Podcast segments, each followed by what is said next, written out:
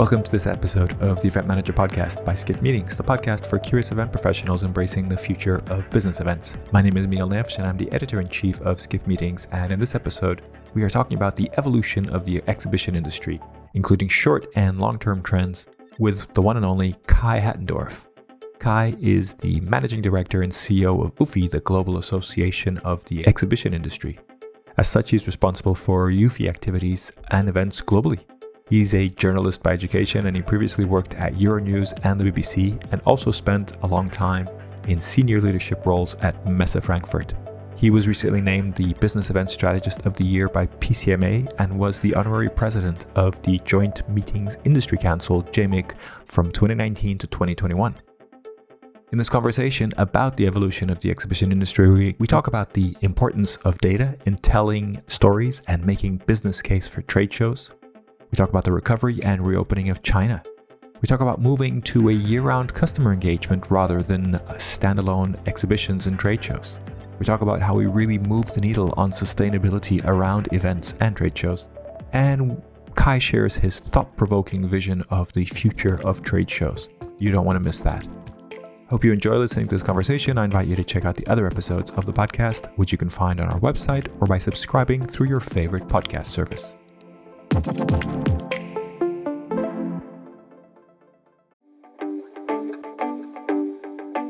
And now for a word from our sponsors PHL Life Sciences, a division of the Philadelphia Convention and Visitors Bureau. Host your convention or trade show in Philadelphia, one of America's leading life sciences hubs. PHL Life Sciences, the first and only CVB division of its kind, will connect you to the professionals at the forefront of your industry and to a culture you can only find in Philadelphia. A city known for its rich history that's forging a bright future, Philadelphia challenges the expected and defies convention. A world of discovery is waiting. Visit phlife.com to learn more.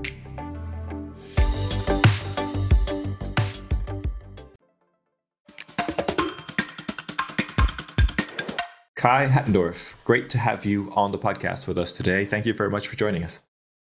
Thank you, Miguel. It's great to be here, and I think I can still say belated Happy New Year. Oh, absolutely. I think it's it's valid for almost the whole of January. I think.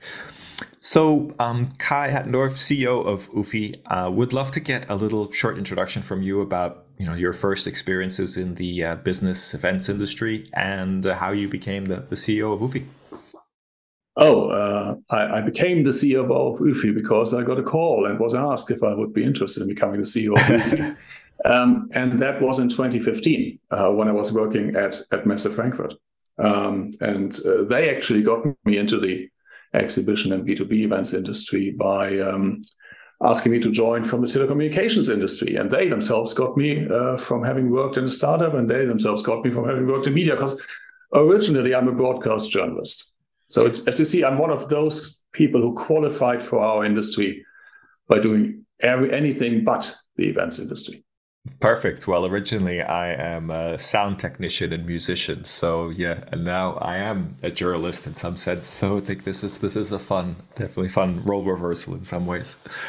And um, for anybody who's not familiar with UFI, can you just explain kind of you know what the organization is and uh, you know, how the members work, that kind of thing? Sure. I mean, first of all, we are a global trade association.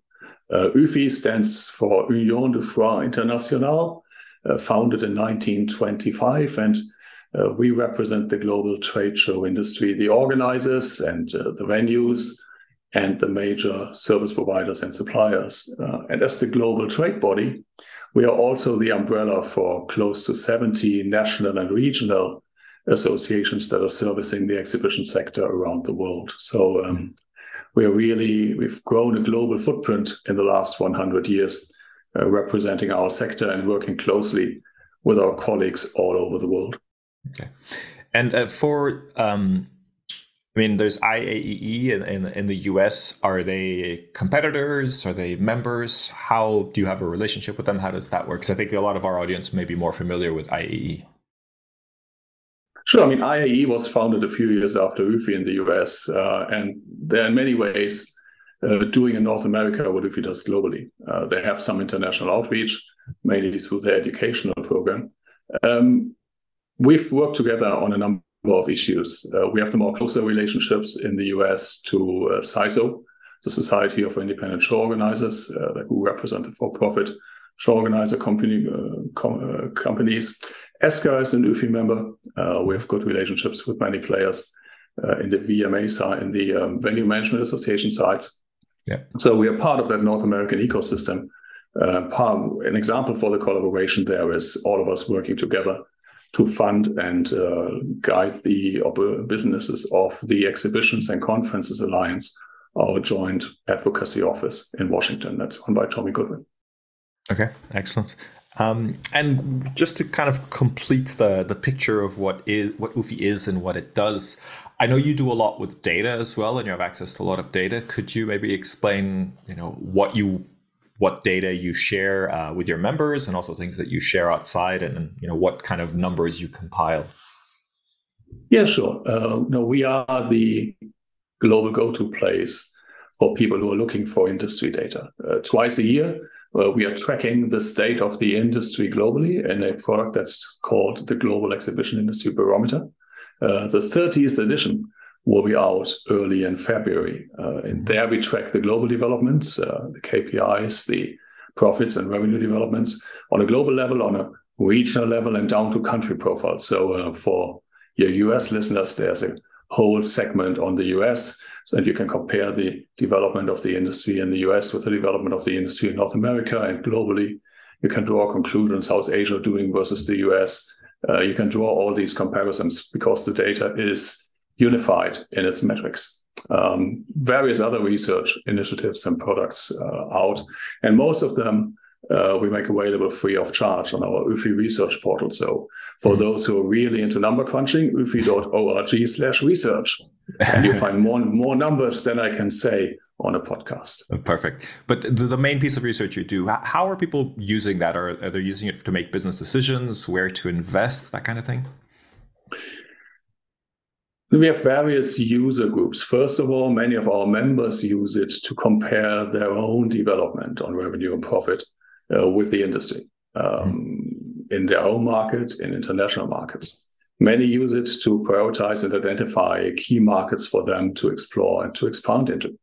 Um, we by now, when we put the data out, there are various research notes from financial institutions covering it for their respective investors. So you see, it's a broad group of people um, mm-hmm. accessing that data. Uh, plus, of course, it also generates a lot of input then again for economic impact studies and for general media awareness on the role and size of our industry. Yeah, really fascinating. Thanks for thanks for sharing that, and uh, yeah, we'll definitely be following up on on the next barometer, etc. So uh, we're recording this in uh, middle of January 2023, and the big news is, of course, China reopening. I know that you're. This is something, of course, that hopefully the data will show, but not for a little while. Um, and, and I'm sure that's been a bit of a hole in the data for a little while. What what do you know? What can you tell us? What are you hearing from your members that are either in China or investing in China or active in that market?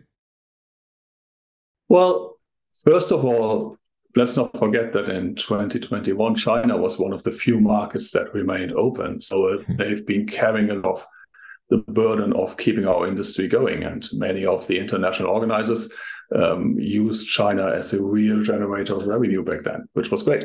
Then they obviously went into a rather muddy situation again for the last couple of months. And now with the reopening, there is a sense of excitement. Uh, we ran a webinar with some of our members just before Christmas when the news broke that the opening would come. And I myself was in Hong Kong just a few days before that, discussing plans for the reopening of travel between Hong Kong and the mainland there's a lot of pent up demand, like we've seen it in, in all the other markets after the reopening.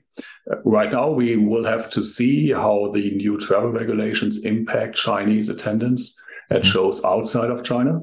Uh, and when international visitors and exhibitors will return to China in large numbers.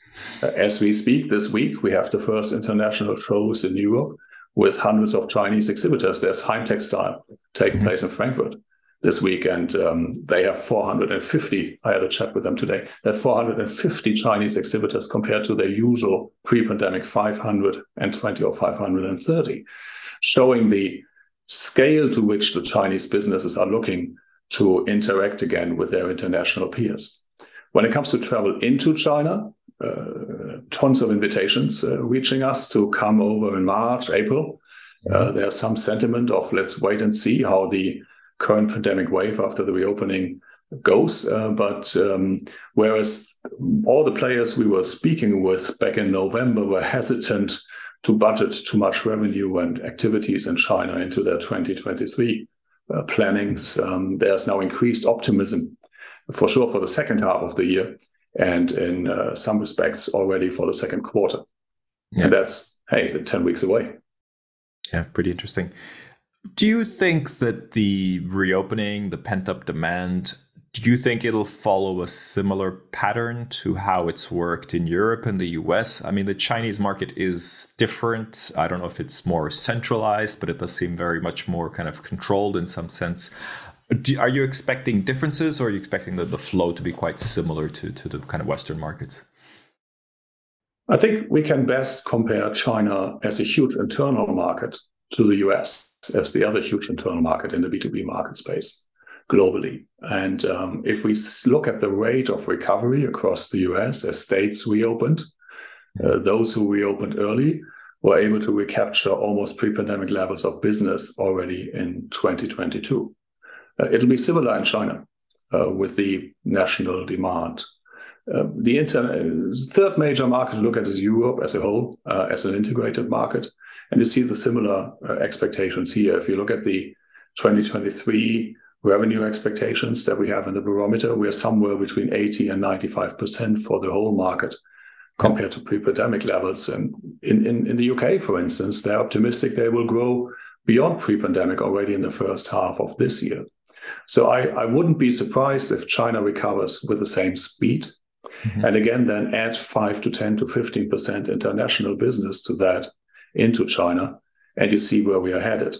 I think the main issue over the next couple of months to drive the international business into and out of China again will be travel, uh, will be airline capacity, as it was in reconnecting Europe and North America.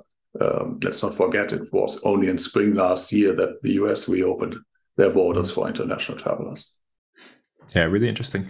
And last question on this, but the, the pent up demand. Um, you know, the last I spoke with, um, we had Ken Holsinger from Freeman on the show recently, and he was talking. We, we had this number on Skift meetings around sixty five percent uh, in kind of spring of last year, which was where we thought kind of shows were in you know general. And Freeman confirmed that number. They came up with the same number, and now he's talking about about 84. I know your numbers are slightly different, but you talked about kind of reasonably similar numbers.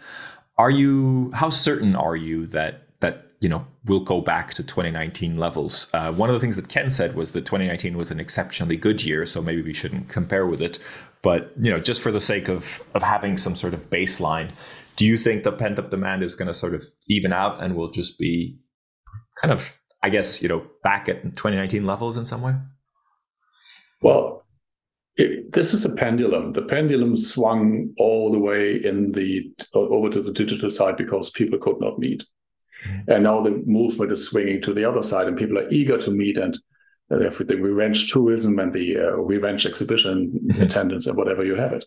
Uh, this is not the new normal uh, the new normal will be a new baseline and a new balance.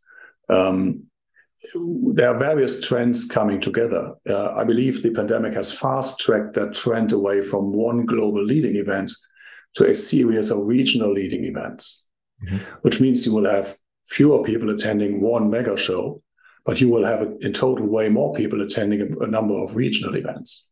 So overall, attendance numbers will go way beyond where we were in 2019 the breakdown and the scale of offers will be different. Will be more regional, less entirely global in my in our view, mm-hmm. and it will that will open up the B2B events as well as every kind of events to all those people who experienced event brands online during the pandemic mm-hmm. and are now eager to go and attend it face to face. And so it's the new normal will have seen the pandemic as a catalyst for some trends we saw before that will fast tracked in many ways, but it has also opened up a whole new, the next generation of business leaders being eager to actually physically interact face to face and not just screen to screen. Yeah, interesting. I, I, had a slightly different interpretation, and um, if you don't mind, kind of, exp- I'll, I'll, explain my, my, thinking and then maybe get your reaction. So we're hearing from a lot of corporates that budgets are tight and they're deciding, you know, which events to go to. I think I think you've also been hearing a lot from from different corporations, and and my thinking, is, or from what I'm hearing, is sort of the big events, the ones that everybody's at and you have to be there. They're still investing in, and then you have the smaller events that are more personalized. Maybe they're client events, maybe they're you know places where you can shake hands and really kind of get to know everybody there, or training events or those kind of things. And then for me, there's sort of a, a middle ground where there's a lot of events in between that. It's not maybe that everybody's there, but it's an interesting event. And I see those as being a bit more in danger. From what you just said, you're kind of saying that those may be actually benefiting because people may not go to the large ones. Am I reading that correctly? I think you're right and I'm right. And I think uh, okay. if, if, we if we combine this both, we find the truth. Um, what you've described is the old retail brand issue. Uh, you're either discount or you're, you're luxury. Mm-hmm. And everything that's middle of the road gets squeezed out uh, when when things change. Uh, we we've seen the same uh, in the B2B event space after the 2007 2008 recession, where um, the number three or number four trade show servicing sector in the region was suffering and, and largely disappeared. Mm-hmm. And you had a, a, concentration on the leading brands. Um, It'll be the same this time. I'm, I'm, I'm entirely uh, agreeing with you. Those Me Too events will struggle. Uh, however, the must attend events uh, will change and, and break down from these globally one in many industries into regional ones. And then you have a regional must attend event where you can send more people because you have a smaller impact on your carbon budget for travel. Uh, you have mm-hmm. a smaller impact for your time away from the office or from your screen and you can open that up to more people. Uh, what yeah. we see generally is uh, in line with what you've said is that yes, there are fewer people attending B2B events. They bring the same checkbook, so to say. But mm-hmm. where you had five buyers from a company, you now have three buyers because they no longer bring the two juniors that they are training. Um, if that is something we will see returning, uh, the attendance as part of a trainee a training experience or uh, career experience, or not, that's another question. Uh, But right now, indeed, with budgets tight, there will be fewer people in attendance. Uh, they will select more carefully, mm-hmm. but uh, they have the same impact uh, on the exhibitor uh, yeah. as before when it comes to the power purchasing power. And sort of to finalize this, the are you seeing the opportunity in the larger organizers of these larger trade shows to figure out how they can create regional versions, but sort of under the same brand? Or are you seeing an opportunity for outsiders to jump in and sort of create different shows there? Oh, both. We will see both, and both will be successful, and there will be failures in both as well. Mm-hmm. Um, interestingly, I've had many conversations over the last six months where exhibition and event organizers uh, called us as an association asking about our customer touchpoints. How do you engage your, your association membership all year round? Because they think we're doing something right in, in doing that. And they want to learn how they can adapt that to their events portfolio. So what mm-hmm. to do in between the events, how to link their regional events with a, with a joint narrative, mm-hmm. uh, how to take a storyline from A to B to C. Uh, how to evolve the product across the regions to create a better cultural fit, and what to do on screen and digital in between the physical meetings. Yeah. Uh, so this is all the evolution of a business model that was very much centered around a few days in a year with a face-to-face activation towards what some call omni-channel, what some call 365, of a business model of uh, where we as an industry can offer a variety of um, sales and marketing options to the companies we work with that we call mm-hmm. exhibitors uh, to help them to position themselves holistically. Yep, I think it makes perfect sense. Are you ready to celebrate your successes in the world of meetings and events? The Skift Meetings Awards are back for 2024, recognizing the most innovative business events companies across 15 categories, and we want you to be a part of it. Winners will feature on Skift Meetings, sending a clear signal to events professionals around the world that these are partners they can rely on. The final deadline for submissions is June 11th. We encourage you to start your submission today to secure the best entry rates. For more information and to start your submission, head to live.skift.com. It sounds like a lot of these companies have not been able to do that in the past. Why do you think that is? And, and do you think that they need to change deeply how they work as a company to be able to kind of offer a, a year round engagement? Or is this a relatively simple thing if they already do it well for in person events? I think they have to go through the same process we have to go through as an industry uh, we have to change if we produce something like a 365. Uh, if we produce omnichannel, uh, we need to add to our focus on in-person event, uh, more data focus, uh, more more digital focus. Uh, we need to bring in all these skills and the mindset to create these products and services, and then to to push them out. likewise, on the customer side, if you take a big company, they've usually built a specialized team on events or even a specialized team around participation at, at conferences and uh, exhibitions. And these are the specialists that operationally deal with it. Uh, and they will probably have to be more integrated in or better linked with mm-hmm. uh, the holistic marketing and sales organization. Uh, it's ultimately, and as always, it's about overcoming silos and becoming more uh, network like organizations and structures to deliver on the KPIs for the respective businesses. It sounds like you've gone through a lot of this process internally and, and can can help your members also do that in some way.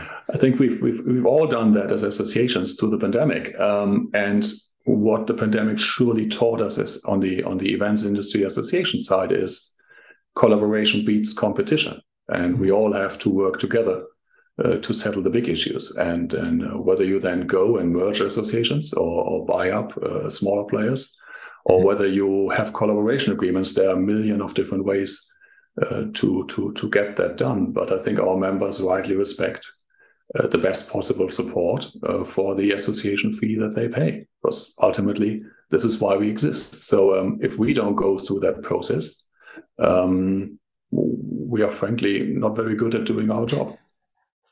I think very well put. So, one of the initiatives that I'd like to talk about briefly is uh, sustainability. You were involved in COP27 with the Race to Zero campaign, I believe, and uh, you've been talking about sustainability for, for a long time, um, which I think is, is great. Um, but I think we all agree we're sort of at the point where we need to have real actions and real kind of next steps. I think a lot of what you did at COP27 was was about that. Can you tell us a little bit about kind of where you are and how can we, you know, really talk about in-person exhibitions that you know are, are, are quite a wasteful activity in many ways, but you know there's always ways to improve that. How do we kind of bring sustainability into this in a really effective way? Yeah. Um, now we launched together with initially with ICCA and, and, and AIPC and now hosted and facilitated by, by JMIC, the Joint Meetings Industry Council. We hosted, uh, we launched the Net Zero Carbon Events Initiative uh, last year, um, brought together originally by the uh, colleagues from the ACC, who, as, as the UK was hosting COP26 up there in Glasgow. Um, and we united the industry behind a pledge with more than 100 industry players working to formulate that. And as you say, one year on in Sharm el Sheikh at COP27, uh, we didn't just say what do we want to do, but we answered the question how will we going will we do this um, by by releasing a roadmap for the industry to become net zero carbon by 2050, the latest. Um, many markets are well advanced and will get there way earlier. Uh, now, this roadmap essentially gives you the what to do list. Uh, and the work in the initiative, which is by now more than 500 players from the industry collaborating, is about identifying and sharing good practices and best practices on reducing greenhouse gas emissions around events of all types uh, and reducing them by 50% at least by the year of 2030. Um, it all sounds overwhelming and a huge task, but it's so many small steps you can do to get started. So there are documents and, and how to guides and the roadmap all available free of charge for everyone on the Net Zero Carbon Events website. Um, and we're working to, uh, in by now we're working in eight parallel work streams uh, on issues like waste reduction, on issues like uh, travel and accommodation, uh, on issues like local food sourcing but also on transversal issues like uh, measurements and metrics uh, to make sure that we can show that we as the events industry uh, are a part of the solution to the climate crisis because we build the meeting places and the marketplaces that bring people together to discuss and solve find solutions uh, parts of the solutions to solve the issue. Um, yes of course as you as you said every event is wasteful in the way that it produces a huge greenhouse gas emissions footprint, and you have to look at the elements of which we that we can directly influence as an industry. That is everything that happens in the venue. For instance, how we source the energy, how we source the food, uh, whether we use plastics or not. Um, there are parts that are out of our control because they're at the discretion and decision of the participant. How do I travel there? Where do I stay? How do I behave outside of the venue? Now, within the climate conversations, these are known as scope one, scope two, and scope three. And I won't go into the details, but what is needed is a dialogue between us as the events industry, with the hospitality sector, with the with the travel sector, to see who can fix what. We can build a meeting place or marketplace where scientists can solve the sustainable aviation fuel issue. Uh, but we can't give them a sustainable aviation fuel because, hey, well, we don't know how to do that, right? So that's their part to solve. And therefore, it's key that we work together. And that's why it's so great that the uh, United Nations is a partner of and backing that net zero carbon events initiative. Ultimately, it gives us a seat at the table uh, where the things are debated and decided.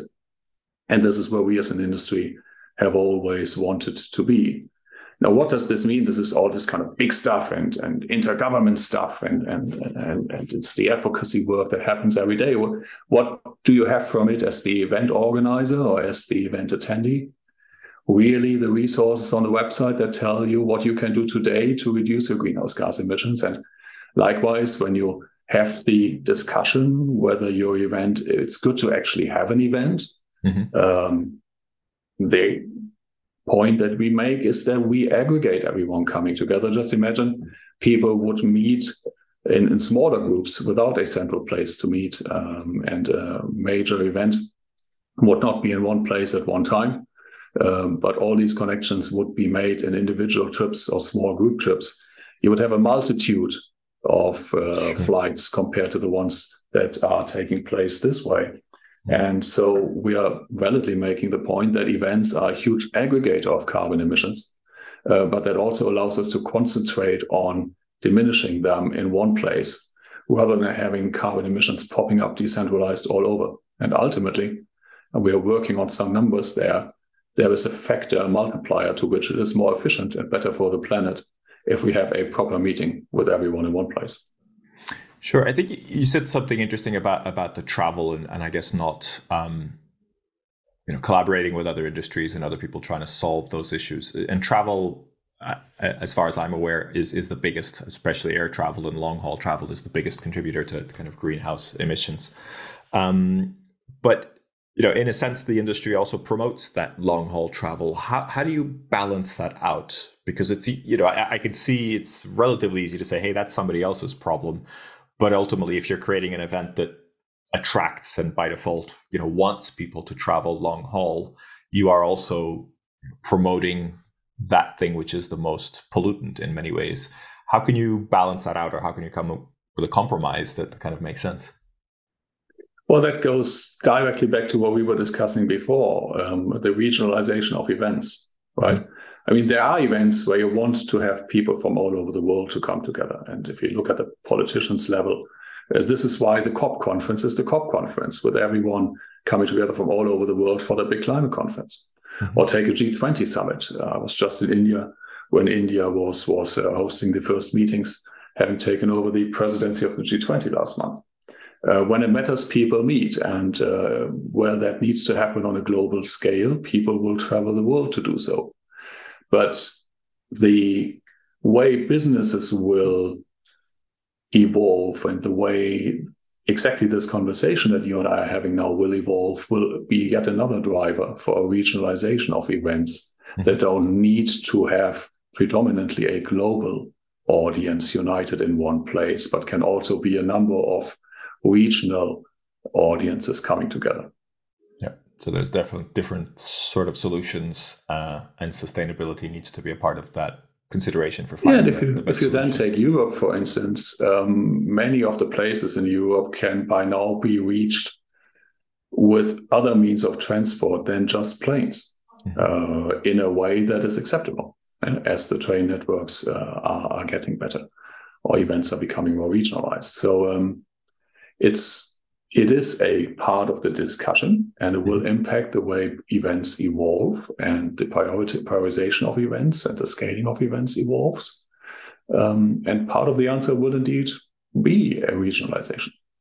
Okay, interesting. Thank you. Thank you for for clarifying and kind of expanding on on that answer. Um, so I know you you you recently released um, five trends, uh, which I think a lot of different publications talk about trends at this time of the year, and I think it's always interesting to kind of predict the future.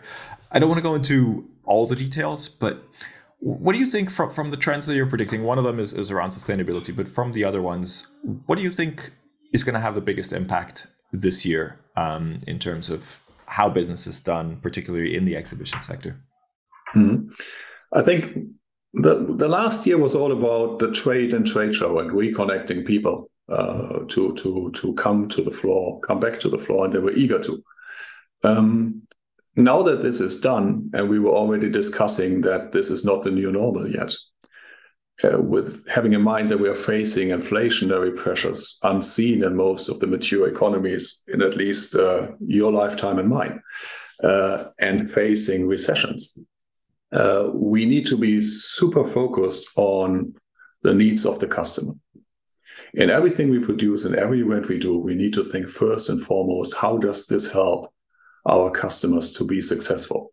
How does it earn them the money back that they invest and more? If we do this right, the rest will follow and we will manage through this recession and through this inflation. And luckily, inflation rates are already coming down again uh, we will manage through this well, as we've seen in 2007, 2008, when we had the last recession. And as we see in markets of high inflation uh, that are doing well despite that challenge. So the absolute key is to know what your customers want, expect, and need, and to help them see how you help them get it. Mm-hmm. So really that customer service, that customer approach, a lot also what you're talking about, the kind of year-round connection. Um, that seems to be part of that as well, right? It's not just a once people show up, we'll, we'll kind of take care of them, but actually kind of handhold, handholding all throughout the year. Yeah, and that's where the um, I think where the discussion about what really is the digitization uh, of mm-hmm. our industry comes in. Um, I am known to be outspoken on virtual events. Uh, they are the, an eternal business case zombie, in my view.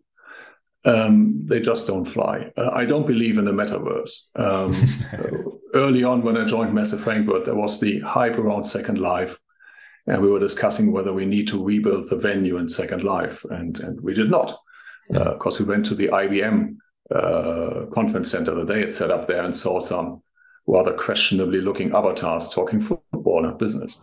So um, I, I, don't believe in the virtual worlds, but um, there's a lot of technology and a lot of data, and we've gladly learned, gracefully learned a lot about it in the pandemic, uh, and how we can use data to improve the customer experience and how to build more digital products and services around the physical events in between the physical events. So we, we call that more data, less hype. Um, it's not about uh, throwing a big catchphrase out there like hybrid or metaverse, but it's really about the applications that are not that sexy, but that all make a big difference, uh, again, in the customer experience. Yeah. I think that, that makes a lot of sense. I like to talk about invisible technology, uh, which is you know really the idea that if, if the technology is working really well, you shouldn't really notice it's there almost. Um, and and I think uh, examples of that are just like you know QR code check-ins when you arrive at an exhibition or something like that, which seem so obvious now. But I think the pandemic really accelerated in many senses a lot of these technologies, a lot of kind of in, in implementations. Um, yeah, you're right. And what was what was a weird thing four years ago now is a standard uh, that that you just use on your way to the show floor. Exactly. It just feels like everybody's expecting it to be there. In, in terms of, I, I have to say, I have to say though, I miss my good old show catalogs. You know, in the old days when I was when I went to trade shows as a reporter, and I went to CeBIT in 2000, and I got these kind of two kilos of exhibitor book. Um, yeah. I used that for weightlifting in my hotel room. uh, so, so um, in, in in some ways, we all have a reason to to miss some of the haptic things we had in the past, but. Uh, to have all the exhibitor data in an, in an app, for instance, has become such an invisible technology, uh, like like you just described, and nobody questions it anymore. Yeah, yeah. I, I, I, I tend to. I'm not a big fan of big, heavy pieces of paper, but I think when you're on site, it there is something about just having it there very quickly that, that makes sense. I don't know, you know, then taking it home and it eventually going in the bin, you know, five years later is probably not the best use of, you know, that much paper and printing, etc. No, when um, you clean out your office and you find all the old ones, um, let's just say when I left Messe Frankfurt, I gave a lot of uh, things to the company archive and I said, oh, okay, fine. yes. That's where that was. Okay. Kai, um, fascinating chatting with you. Um, just wanted to ask you kind of a final kind of wrap up question in a sense. Um, do you have a, a, clear vision of, of what a business trade show will look like in, let's say, five, ten years' time? And I guess what I'm most interested in is, is the differences. What do you see will be, what do you think will be different at that point? It will still be a show floor Mm-hmm. Um, the show floor will probably be less about presenting products and more about facilitating conversation. Uh, I don't know if that's a conference stage or whether this is a companies having their booth redesigned in a way that it is not just reusable but also conver- uh, conversation driven. Um, there will be products on display uh, where you have tangible products because nothing beats seeing them, feeling them, touching them. Um, but it'll be a way more communication driven floor. You will have, again, probably a more intimate experience, uh, not 500,000 square meters uh, of a world leading show floor somewhere once a year. Uh, you will probably be connected through your Apple goggles or whatever they will release over the next couple of weeks. So, one piece of disruptive technology that you and I don't know about yet mm-hmm. that will change the digital experience in a way that becomes more holistic. And you can probably be better connected uh, to your back office uh, in, in, in, many, many ways. Uh, it will be it will have an element of augmentation uh, that adds a different layer, an additional layer of, of services, values, experiences. Uh, but it will remain driven uh, by people wanting to spend time with other people. Yeah, really interesting. So, I, I guess in your vision, the AR goggles or whatever they will be sort of replace the phone in a way, become a more intuitive way of connecting with the office or with work and maybe getting information from exhibitors or matchmaking or something like that. Is that sort of how you see it? I think we're probably at the end of the evolution of what you can do with a pocket computer that is driven by a big screen, uh, i.e., an iPhone or a smartphone. Um, and I wouldn't be surprised if we have a new bit of tech that will evolve or replace that pocket screen yeah. and drive parts of the experience. To what level that is kind of if that's goggles or if that is haptic, I have no idea. Uh, ask ask Cupertino. um, they will they will show something, and uh, it, it, it will will or will not be a game changer. Um, but a piece of tech uh, that will allow us to have a better service, customer experience, better business done will drive the uh, value of the event onwards and upwards. Absolutely. I, yeah, I think that's a really interesting and clear vision. So thank you for for sharing that with us. So the only thing I have left to ask you is is if you can recommend someone that we can continue these conversations with, or someone else who'd be a good guest on the Event Manager podcast. Well, thanks for giving me a short heads up on that, so I could actually think about this. Uh, I think with that with that emphasis on customer focus, um, it would be worth hearing the customer's perspective. And uh, we had a great speaker uh, back in June at our Global CEO Summit in Hamburg from Siemens, uh, in charge of the events, Stephen Rose. And uh, I think he would be a fantastic voice for your podcast to add the, the perspective of a global business entity like Siemens and, and what they use events for and what their expectations are, and also what they uh, foresee coming, uh, both on sustainability and on the ultimately the way they want uh, participation events to help them drive their bottom line.